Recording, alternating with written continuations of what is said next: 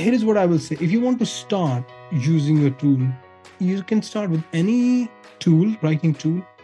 But what you should not do is don't try to learn how to use a tool and execute your research project.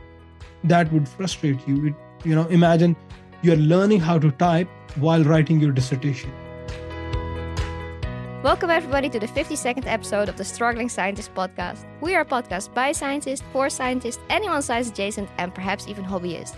My name is Susanna, and I'm here with my co host, Jaron. Hi. AI has been hard to miss with all the new tools and products popping up, and some of them are really very useful for academics. Uh, today, we talk with the Twitter validated AI expert, namely Mushtaq Bilal. Uh, he has been keeping us all up to date about the best AI tools for academics and how to use them on his Twitter account. And today we have him on our podcast. Super exciting, of course, so let's start. Welcome, Mushtaq, and thank you so much for joining our podcast today. Thank you for having me. Yes. It's very nice to have you as a guest, and we are, of course, very in- interested to be talking about AI tools for academics. Uh, but before we get started with that, we would like to ask you to introduce yourself to our listeners. Who are you? Do you have any fun or weird hobbies? Uh, what do you do and what is your expertise? Okay, so um, I don't have any fun or weird hobbies. I'm a very boring person in in that you know in that way. Uh, but uh, I have a PhD in comparative literature uh, from Binghamton University. Uh, I did that as a Fulbright Fellow from 2017 to 2020, 2022. Yeah. Before my PhD, I used to be a naval officer in the Pakistan Navy, and oh. I served in the Navy for 15 to 16 years before switching over to academia. Hmm? And after uh, finishing my PhD, I went back to Pakistan for four to five months to teach at a business school. And then I moved to um, South Denmark to start my postdoc. Okay. Okay, you're you're already. I already want to go down so many rabbit holes now. Just to, so this Navy thing was that full time or? Yeah, I was I was a naval officer. I was um I come from a long line of um, Punjabi men in Pakistan. Punjab is a part of India and Pakistan, mm-hmm. and when when the British left in 1947, they partitioned Punjab in you know Pakistani Punjab and Indian Punjab and Punjabi men have been had been martialized by the British colonizers for you know 150 years. Mm. So people, you know, in in the in the area that I grew up in, young men are you know it's traditional for them to join the military mm. to serve in the military because you know the british told our ancestors that you know they were martial races and that they made good soldiers mm so it's sort of you know that tradition that you know it's it's culture it's cultural inertia that you know that um, people like me knowingly or unknowingly follow. And then i joined the navy because i was you know i was i come from a working class family and my parents didn't have any any any any money to put me through college. Mm. so i mean uh, i had to do something. So i i i thought hey the tanking economy of a third world country what do you do so the job i mean i started looking for jobs and and the navy's threat uh, navy's threat sorry navy's navy's ad was the first one that i saw and i hmm. applied and i got in but you know getting in the navy is easy but getting out of the navy is not very easy mm. or any military no. but then it took me like I, I served for for 15, 15 16 years and then i took an early retirement and after I'd won the grant. So okay. Hmm, totally different story. That's not Twitter's Mushtaq. okay, so you wrote a grant while you were in the Navy for your PhD? Or I, I, I applied for a grant. Uh, yeah, I applied for a grant, uh, Fulbright grant, while I was in the Navy. The first time I applied, I couldn't make it. Mm. I have a thread on that too. The second, yeah, the second time I applied, I got it, and then once I got it, then I said goodbye to the Navy and moved to the U.S. Yeah. Mm. Okay, cool. And uh, you are doing a postdoc now, I think. I am doing a postdoc. Um, I'm my postdoc is in so uh, University of uh, South Denmark has University of Southern Denmark has a center called Hans Christian Andersen Center, uh, because Hans Christian Andersen was born in Odense, Mm. uh, in the city where I live. And Hans Christian Andersen Center has a project, multi-year project, uh, funded externally by um, uh, by Research Foundation, I think, um, that looks at Hans Christian and the the project. The title of the project is Hans Christian Andersen as world literature, and I'm working on how Hans Christian Andersen's stories have been read in South Asia, Mm. um, in India and Pakistan, and you know other parts of South South Asia. Oh, cool. Oh, for sure. Can you tell us what got you initially interested in academia and I guess also uh, academic writing and what eventually led you to sort of optimize as much as you have done uh, based on Twitter, from what we can see, uh, the entire process of writing? Okay, so so these are like three to four questions. So Mhm. I'll try to answer, you know, like one by one. So Yes. how I got interested in academia. I, I was in high school and I had a literature teacher, and he said that he would always emphasize that you know you need to you need to do a PhD. Mm. He couldn't do a PhD himself, but he would always emphasize that you know we should do a PhD, and you know all his students should do a PhD. You know that sort of evangelical teacher that you have, you know, Mm. in high school. Uh, not a lot of people, not a lot of students listen to him, which was very good of them. You know, they, they're very smart not to listen to him. But some of us, like me and a couple of others, we listened to him and we thought that, oh, oh my God, my goodness, you know. Uh, so I'm somebody who, for the longest time in his life, believed that my salvation lies in doing a PhD. Mm. you know uh and i had i had i was i was a naval officer. I had um i was married. I had a son. And whenever i would meet with my teacher he would always ask me the first thing he would ask me so what are you reading these days? He would say hi. Sometimes he would not even say hi. He would say the first question so what are you reading these days and that was sort of you know constant over time you know year after year day after day month after month you know sort of you know inspiration. You could also call it nagging. You know? Um so that was my impetus that you know that was the impetus that led me to phd the other thing that I, I i must mention here and i should talk about is that the part of pakistan that i come from and the part of social class that i come from in that social class there is no social mobility you, you Mm. there is just no social mobility if you don't have a degree Mm. and you know if you don't get an education like uh, higher education like a phd or you know even masters doesn't doesn't do much for you there is just no way that you can move socially you know. There is no social mobility for people like us you know. Hmm. you you you would you would be born in a working class family and your poor working class ass would die working class. You would just not there is just no way.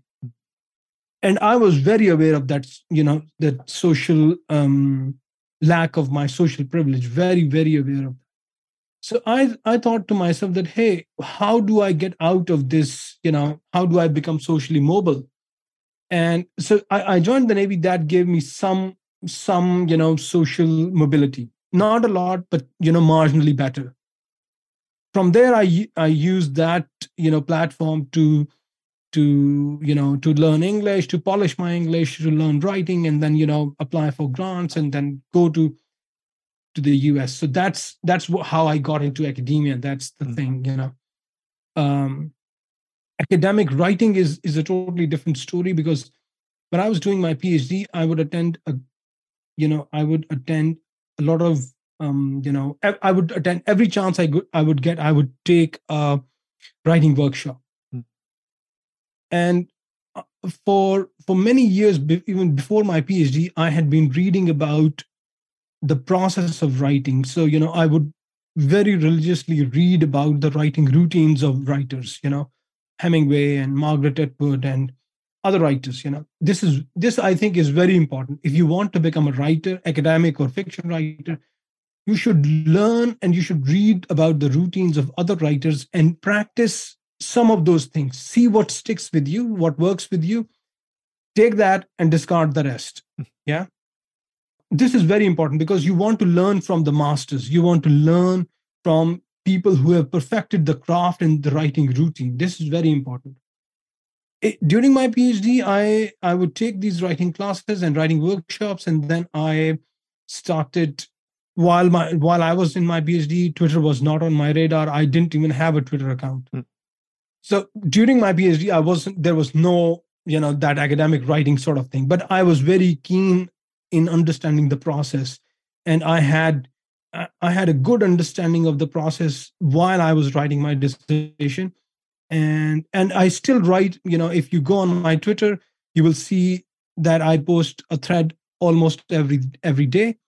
But if you ask me mushtaq what is your thread going to be about tomorrow? What's your tomorrow's thread? I would say i have no idea. I i don't know. I don't know. But in the evening i'll i'll exercise from 6 to 6.30 6.40 i'll exercise then i'll take um, you know shower. And in that hour i will have an idea. I will get an idea. I will you know that you know adrenaline and that you know uh, whatever hormones that you release during exercise. Mm.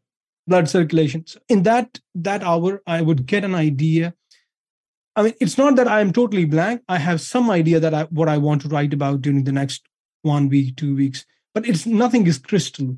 Mm.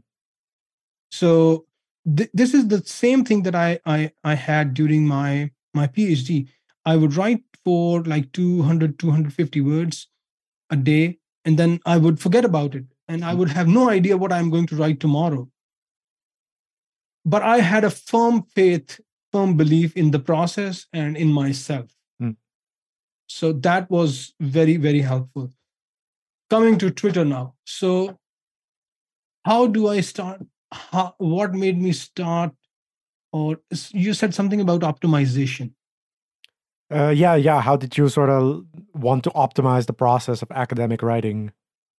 yeah optimization. So what happened was i started my twitter account in in april of last year so it's Mm. going to be one year in on 10th of april Mm. i started right about i mean I, I didn't know what to do with a twitter account but then i started reading about it and then i realized hey this is twitter is a writing genre and i have a phd in literary genres and i took lit i took twitter as a literary genre and i still treat it as a literary genre and all my uh, it's not obvious from threads it's not it may not be obvious from the prose that i write but you know i practice the skills that i have learned Mm. i had learned during my you know phd and my dissertation dissertation writing um, optimization of academic writing was not the the first thing that occurred to me when i started writing on twitter Mm. uh, but I started writing about Zotero in August last year because I was teaching a course in Pakistan and I wanted to teach my students how to use Zotero. Mm. They were undergrads, so I thought, you know, it's they, they would not be super interested in it, but at least they will have, at least they will know there is a thing called Zotero Mm. so that, you know, two years down the line, they may need it and then they'll be like, oh, yeah, there is a thing called Zotero. Maybe we should use it. Yes. So I wrote a workflow like Zotero 101. So if you don't know what Zotero is, if you've never even used Zotero in your life, and you start with that workflow and you follow those 10, 12, 20 steps, you will have a decent understanding by the end of the tutorial. And you can do it in like 15 minutes if you're a total novice. And I wrote the thread uh, for my students, and then that thread was like the first one of my, the first thread that went you know quote unquote viral. Hmm. and that at the time i had like you know only 3000 3500 followers and that thread went viral. And this is the thing that when one of your threads when your first thread goes viral you don't know what to do with it. You have no idea how to respond to comments because you know you've been writing for six months and you know two people respond to your comments and both of them you know already so i didn't know i mean i literally didn't know what to do with it there were a lot of comments under it Hmm. uh, I didn't know how to respond to a comment. I didn't know how to engage with a comment. I didn't know how to, you know, how to tell some disagree with with somebody. Hmm. So then I started following. I I had been following this writer on Twitter called Erica Schneider. She's a she's a really good writer, social media writer. I think she has her own agency, content writing agency. Hmm. And so I started. uh, I followed her religiously. I still follow her. I mean, I, I read her threads very, very carefully. You know, most sometimes I don't even read her whole thread. I just read two tweets and I'm like, okay, this is good for this week. Yeah, very good. You know, it's uh, she has very good advice. Hmm. So that thread went viral, and then I realized that hey, I can write about Zotero, Hmm. uh, which was quite surprising. You know, if you think about it, it was very surprising for me. And if you tell anybody that hey, there is an app that doesn't do academic writing, that doesn't write a paper, but it helps you format citations hmm and you'll be like so imagine the writing niche that there are writers on twitter then there are academic writers on twitter. Within academic writers there are people who want to maybe learn zotero. Mm-hmm. And and and there are like thousands of them mm-hmm. you know? Yeah. Mm. so that was very surprising for me and you know astonishing but then i realized that you know this is something that people want to learn and i can teach you mm. know this is um zotero. So i i started writing about about other features of zotero. Then i i learned good thing about twitter is that you learn from your audience. Hmm. so uh, people started telling me that hey have you tried research rabbit? And um, you know you may not even believe it now. I didn't know what research rabbit is was you know at the time. Hmm. and people were like hey try Elicit. And somebody was like try lateral and i said oh my goodness this is overwhelming. So I, I i didn't know. I mean i i didn't know what what integration was. Um, somebody said try obsidian. I i opened obsidian. I dis i uninstalled it. I was like leave it man. I'm not doing this obsidian. You know it was very overwhelming. Mm. so but then i realized that you know i have to break it down. Then i learned about these apps how to integrate them. Then i practiced and i you know i would create hypotheticals. So i am doing this project. Mostly the project that i've already done. Hmm. so i would i would practice redoing a project or rewriting a research paper with these apps. And then i would be like oh my god this is this could have saved me a lot of grief you know and time. Yes. and then i posted. So that's how like it's a very long-winded answer to your your question. Okay. Well, the next question then, of course, is how did you get into the AI tools? Because that's what I see you posting about a lot these days, of course. Uh, so how did you get started with them? Did you start with like experimenting a bit with different tools, for example, DALL-E, which was one of the first one for images and stuff, or did you immediately start using them for for writing also? yeah i mean so i i don't know what DALL-E is you know and you may find it surprising but that's okay too. I Mm, don't have um i don't work with image text or image tools. Mm, not that i don't want to work it's just that i have a very now over time i have developed a very clear idea of what my audience likes and wants and what's not likes and want but what's useful for my audience. Hmm. Hmm i can write about you know i can write about the the catchiest thing about about Midjourney's image generation you know? Mhm. i could write the catchiest thing. That doesn't add value to my audience. Hmm. this is very important you know? I you you you're serving a community you know? So you put the community first and not what you are interested in you know? My if i were to l- write about things that i'm interested in i would write about like five things only. Hmm see what i mean? So you, you cannot place your own self i mean you cannot take your own self very seriously if you you know you have to take your work seriously. Does that make sense? Hmm so, so DALL-E, I, I haven't used, and I'm, I maybe I will use like image um, AI at some point, but I, I, I had been writing about some AI powered apps in January um, and December. So Chat GPT was launched on 30th of November, right? Uh, Last year. I'm not exactly sure about the date, but Yeah. So it was launched around, you know, towards the end of the end of November last year.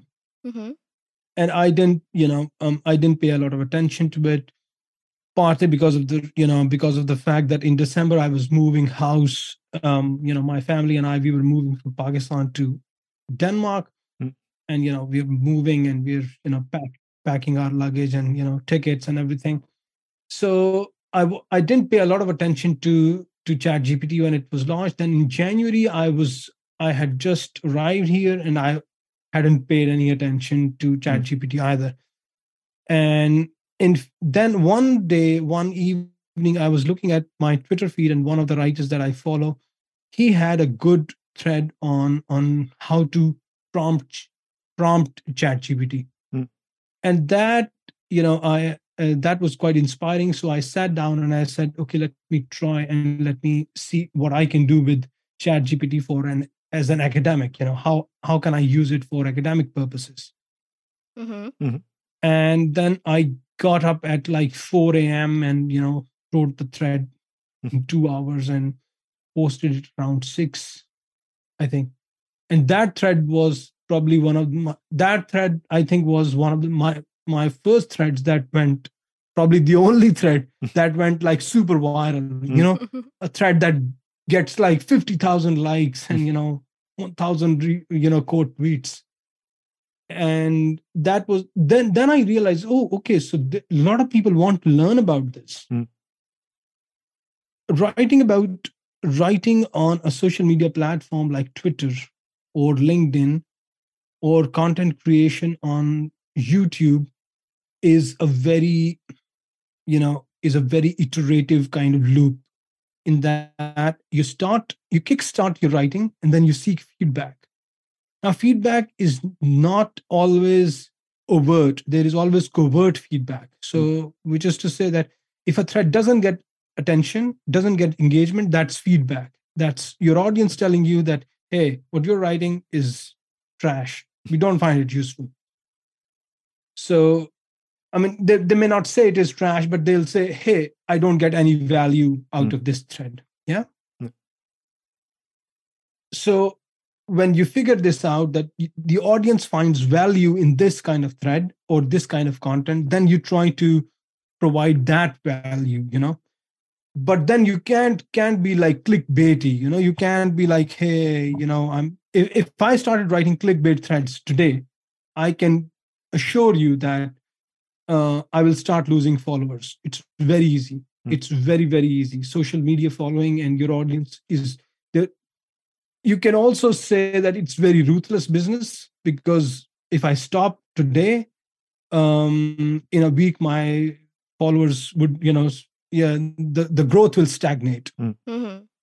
Uh, but you can also find it that it's you can also use it as an inspiration that hey um, as long as i provide value people will find my work useful and they will interact with me. If i don't provide value i mean nobody would care Yep. which is fair enough i mean you know if you look at the grand scheme of things um, so that's how i got into ai i mean i had been writing about ai apps before chat gpt Mhm. but after chat gpt i thought i how do i you know how do i use chat gpt for the kind of academic purposes that i have in mind Mhm. know? Yeah. So maybe transitioning a little bit there. So there are constantly more and more AI tools being introduced every day, and it honestly kind of feels a little bit overwhelming at times to try and stay up to date with all of it. Do you have a yes? Do you have a system for how you manage to stay up to it, up to date with it? Uh, if you're up to date at all with it, I guess uh, in that sense, uh, what works for you? i have no system there is no system i thrive on chaos nice. I have no system. Uh, I have no content schedule. I don't have any system, which is I should have these things, but I am I have not been in the this Twitter game long enough to have these systems in place. See what I mean? Mm. Um, I try to stay up to date. Here is what I will tell you about staying up to date. Hmm. You have to once you've written long enough in in a particular genre. So you know my genre of writing on Twitter is tu- uh, tutorial. Is an is a tutorial for an app that solves a particular problem for the reader. Mm. Now, the reader may not know that I have this problem until they open my thread. They open my thread and they're like, "Oh my goodness, we had this problem. We never knew we, we could we could have solved it like this." Like for example, you have a long document, you want to create a presentation out of it, and now you're stuck that oh my goodness, I have to spend three hours of you know my work of my time doing this boring chore uh, but then you find something like canva and you have a presentation in like two minutes so then people realize oh this is a, oh, we didn't know that we needed such a tool yeah? Mm. hmm so this is a this is my genre of writing yeah? Uh once you have written in a particular genre long enough you will experience that you become a content magnet. You know you don't have to stay up to date. People will keep you up to date. Mm. people will tell you hey this is the new thing. You're like okay yeah i'll think about it. So you know you don't have to worry about staying up to date but then of course this does this doesn't happen overnight. You know it it it only happens now that i have like more than 100000 followers and people think that you know mushtaq is somebody that we could talk to about ai apps. Initially you you struggle. Initially you you grind you know day in and day out. You get up and you write a thread 10 people read it and you know nine of them trash it. So you know you you take it in stride. There is no other way. So um so staying up to date is I, I don't have a system to answer your question. I don't have a system. I don't have a writing system either. I mean i have a writing system but i don't have a writing schedule. Hmm. there are a lot of twitter writers who teach and you know twitter social media writers who teach that you know have a content schedule that on monday i will write about this on tuesday i will write about this i'm very mm, Free flowing. yeah i'm very free flowing and i'm very unpredictable you know? I'll be like uh, i want to write a thread on this but then i'll be like i'll i'll go to the go and take a shower and my mind is changed. And i'm like no i'm not you know what i mean? So uh, it doesn't happen very often but i try to solve a thread or solve a problem first in my head then i do a draft of it on on paper sometimes. If problem is really naughty then i i solve it on paper and you know do a couple of drafts on on on on typefully or Hypefury and then Mm. um these sort of things and then i post in real time i mean i don't schedule my threads if my thread is posted at 5:32 a.m. I'm writing at 5:32 a.m. You know, it's not like um I've posted for I've I've scheduled the uh the week's content. A Hmm. lot of people do that. I don't find it's not it I don't find that helpful and then the thing is that now I can very easily pick up out of my Twitter feed that which tweet was scheduled and which wasn't. Hmm. And if if there's a tweet that is scheduled, I simply don't interact with it because there is no fun in it. There is no use. I will interact with it, and the writer is sleeping. Hmm. You know, the writer uh, had posted the you know scheduled the tweet for engagement. Hmm. That you know, I, while I w- I'm sleeping, I should have a tweet because my Twitter account looks should look busy. I don't care about that. Hmm. I mean, my Twitter account looks busy because I keep it busy. You know? So, uh, well, we have talked talked already a lot about how successful you are on Twitter. What do you think was the most uh, important for your success? Was it uh, that you really niche down until you uh, uh, for your subject, that you post so regularly, that you engage with your audience a lot? What do you think was the most important uh, part of it? I think I- I'd have to say that you know all all of these things. Consistency is very important. Hmm. This is very important. You know, you you are creators. Um, you create you have your own podcast, so you would know. You miss a week, and you'll your audience will tell you that you know you've missed a week. Pickers will tell you. You know, your graphs will tell you, and um, uh, that's what keeps you on toes and the but the good thing that i i do is not good thing but what i do is i set myself very short small aims my aims are very small Hmm. uh, on any given day i don't reach for i don't think of writing a thread that goes viral or that you know fetches 10000 likes i was you know when i had 3000 followers i would write a thread and i would hope for 2000 likes and I still do that. If a thread gets 2,000 likes, it's a good thread. Now, Mhm. uh, with 100,000 followers, it's not very difficult, but it's good. you know, it's uh, 2,000 people have found it useful, good enough for me. So the aim is very small. Because the aim is small, it doesn't overwhelm me. Mm. I don't have to do a lot to, you know, feel satisfied. Consistency, of course, consistency is is and this is cons- all algorithms social media algorithms reward consistency. Hmm and this is one of the main reasons that i think that twitter's uh, that all social media algorithms are protestant you know? It is the protestant work ethic that rewards consistency. Mm. you know? And in protestantism protestantism you have to go to church every sunday. That is consistency. Mm. so twitter's algorithm social media algorithms if you think about it on a very fundamental level they're deeply deeply religious and moral. And that is the point that i wanted to make in response to noam chomsky's you know new york times article that algorithms are immoral. Well algorithms are immoral insofar as you think capitalism is immoral if you think capitalism is immoral then of course you know then then that's a different discussion. Then then you can and i i would agree with that too. Um, you can make an argument i mean i can make an argument that capitalism is immoral because mm, you have to be you have to be able to afford ethics. You have to be able to afford morality you know. Morality is a commodity. It's not that if you're a rich person you can have a lot of morality a lot of ethics. You're a poor person you can't have a lot of morality you know? It's just uh, not possible.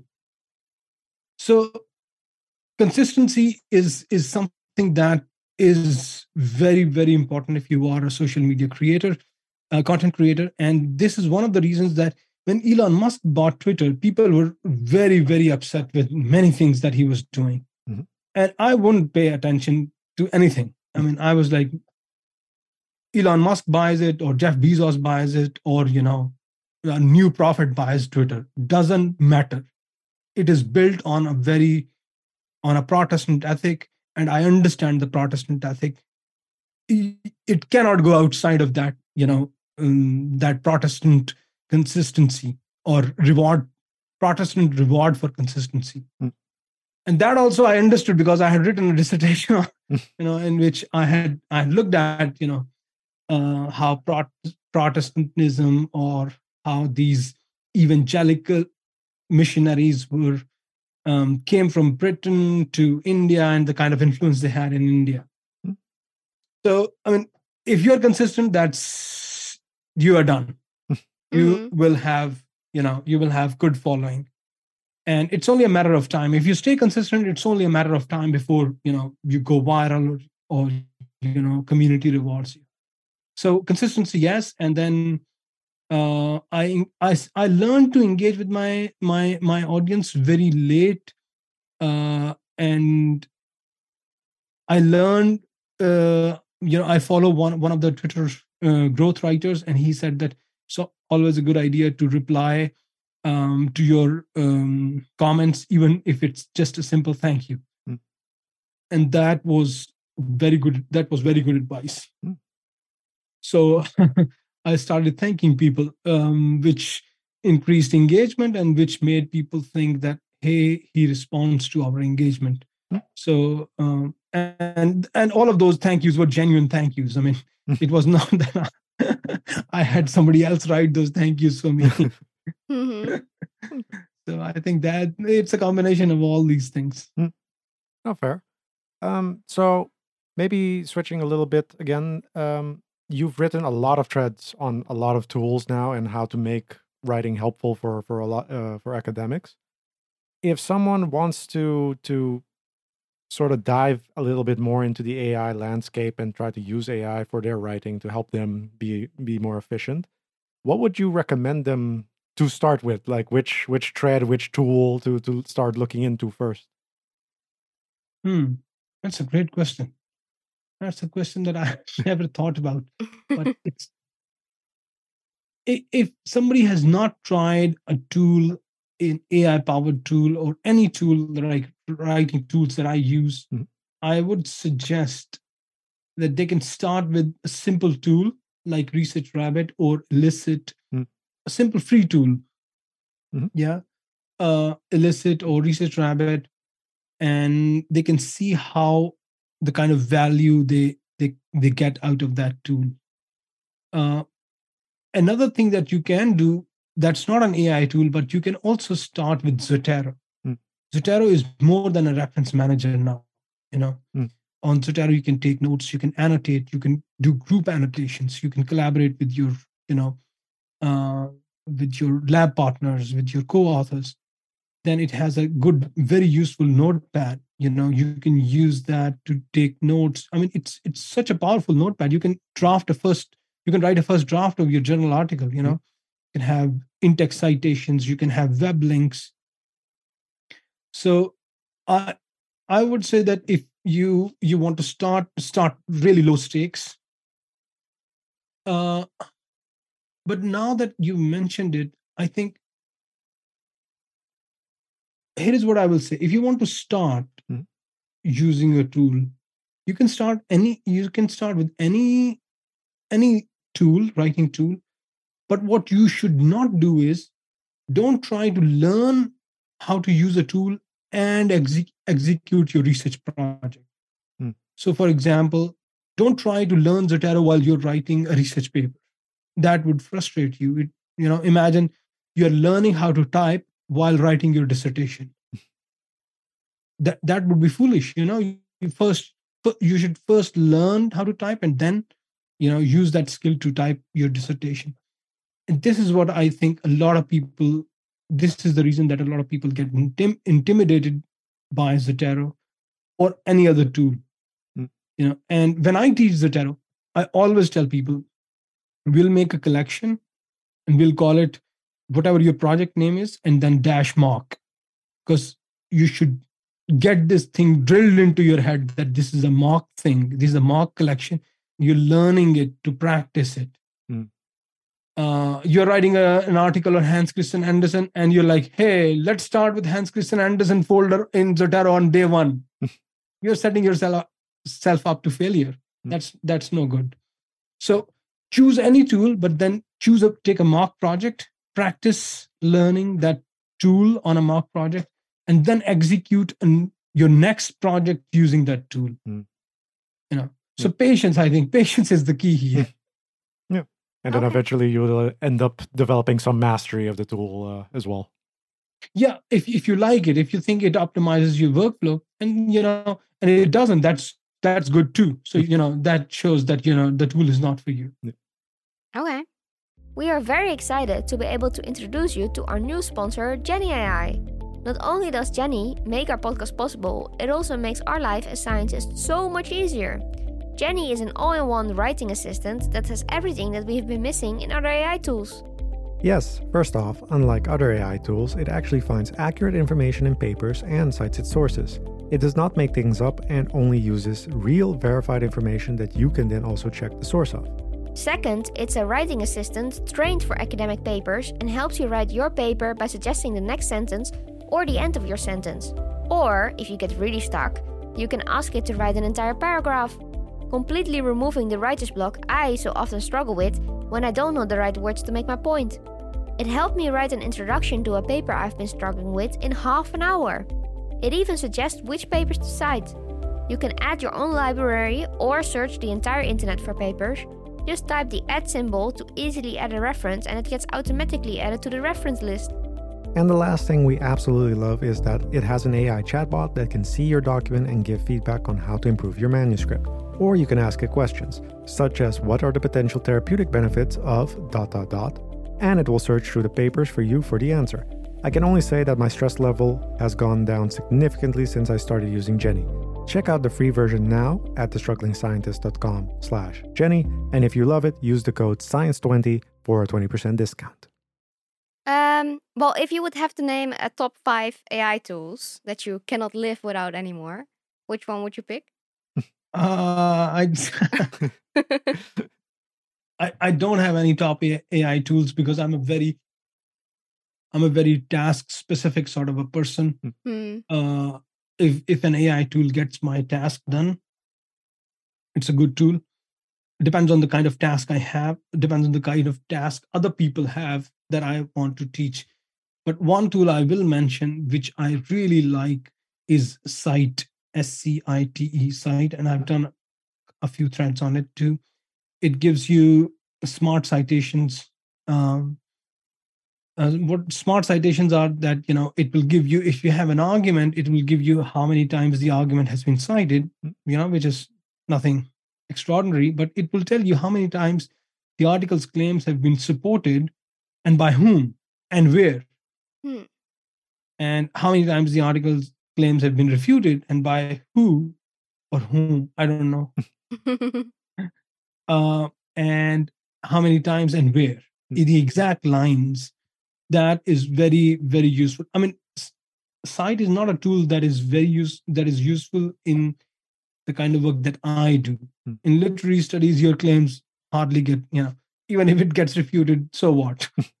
Yeah nobody's going to die if you if i write that hans christian andersen's andersen's first story was translated into bengali in 1857 when in fact it was translated in 1855 nobody's going to die of this mistake.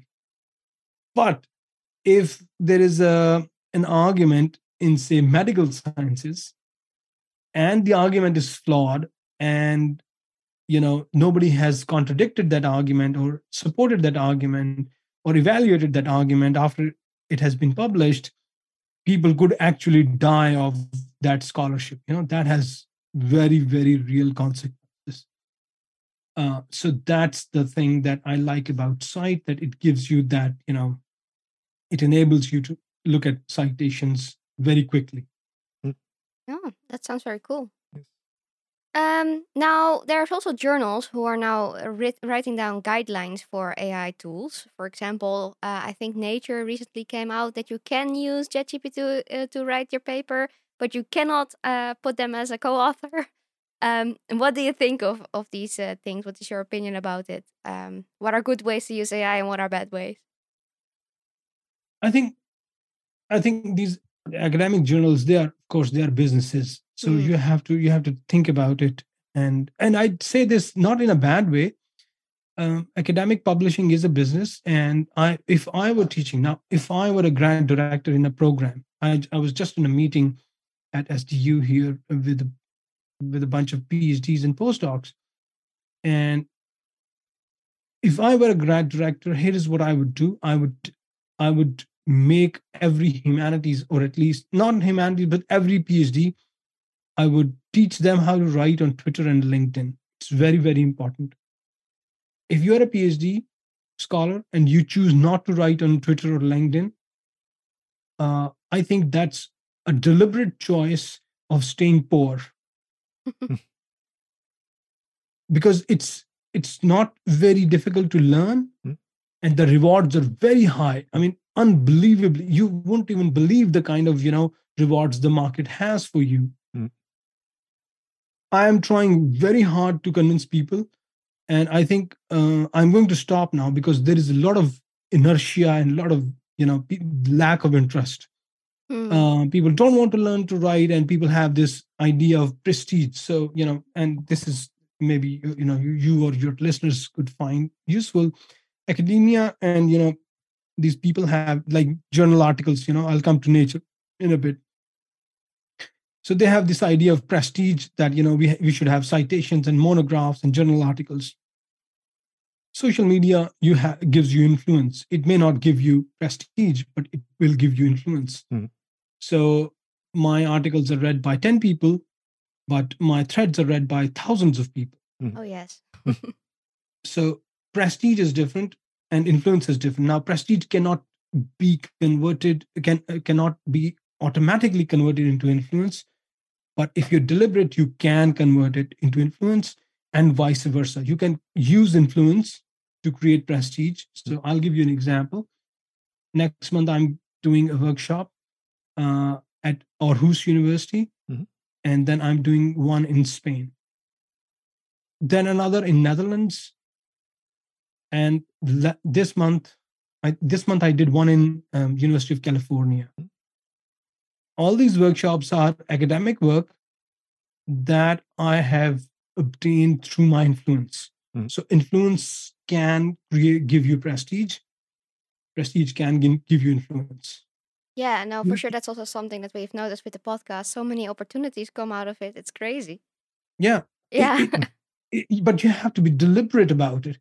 Now, people in in grant programs are not deliberate.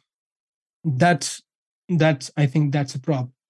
Coming back to to, to sorry for the detour. Coming back to to to nature.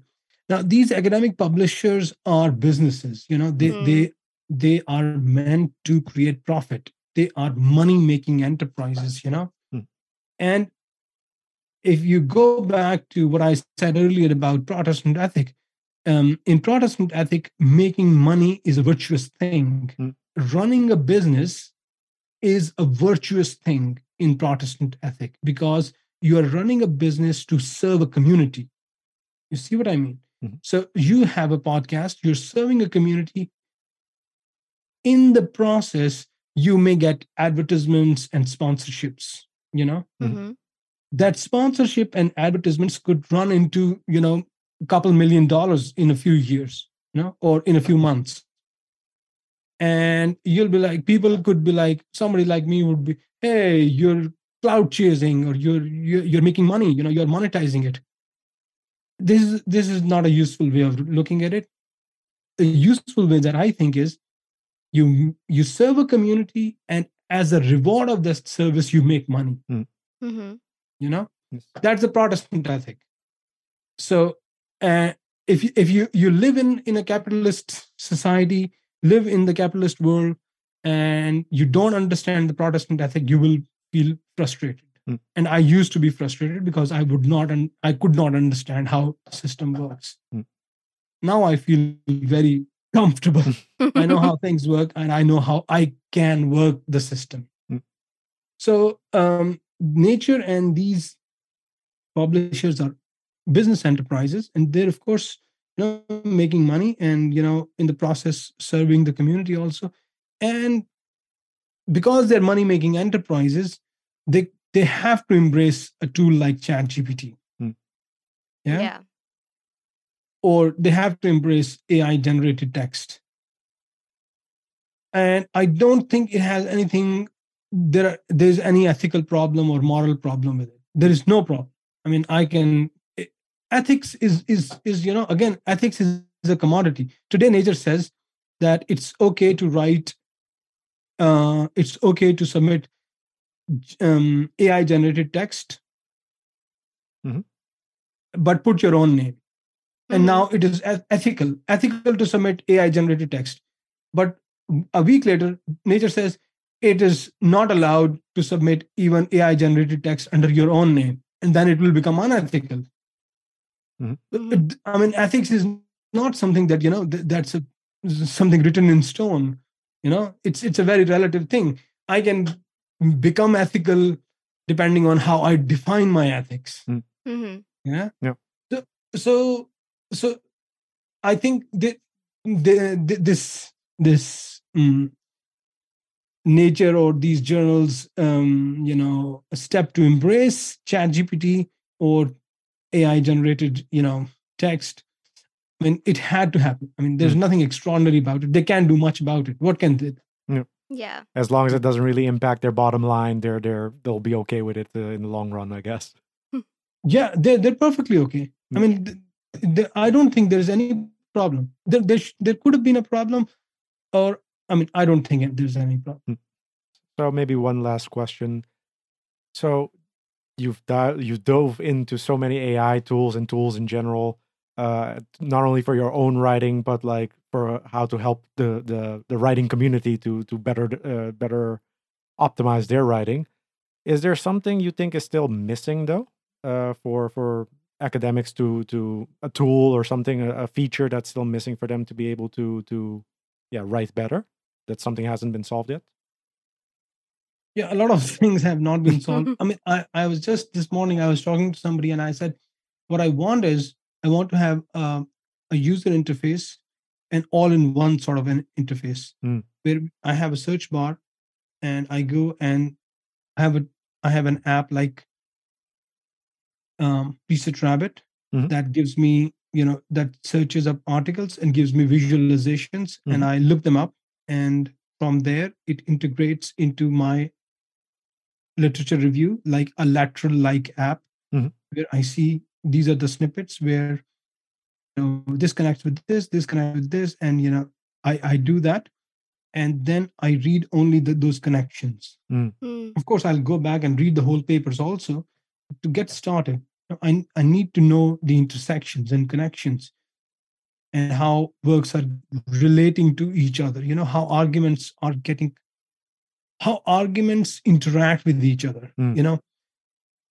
Interesting scholarship happens at intersections. Yeah. you know not in isolation. And then then you can have a zotero like setup where you have the references and citations.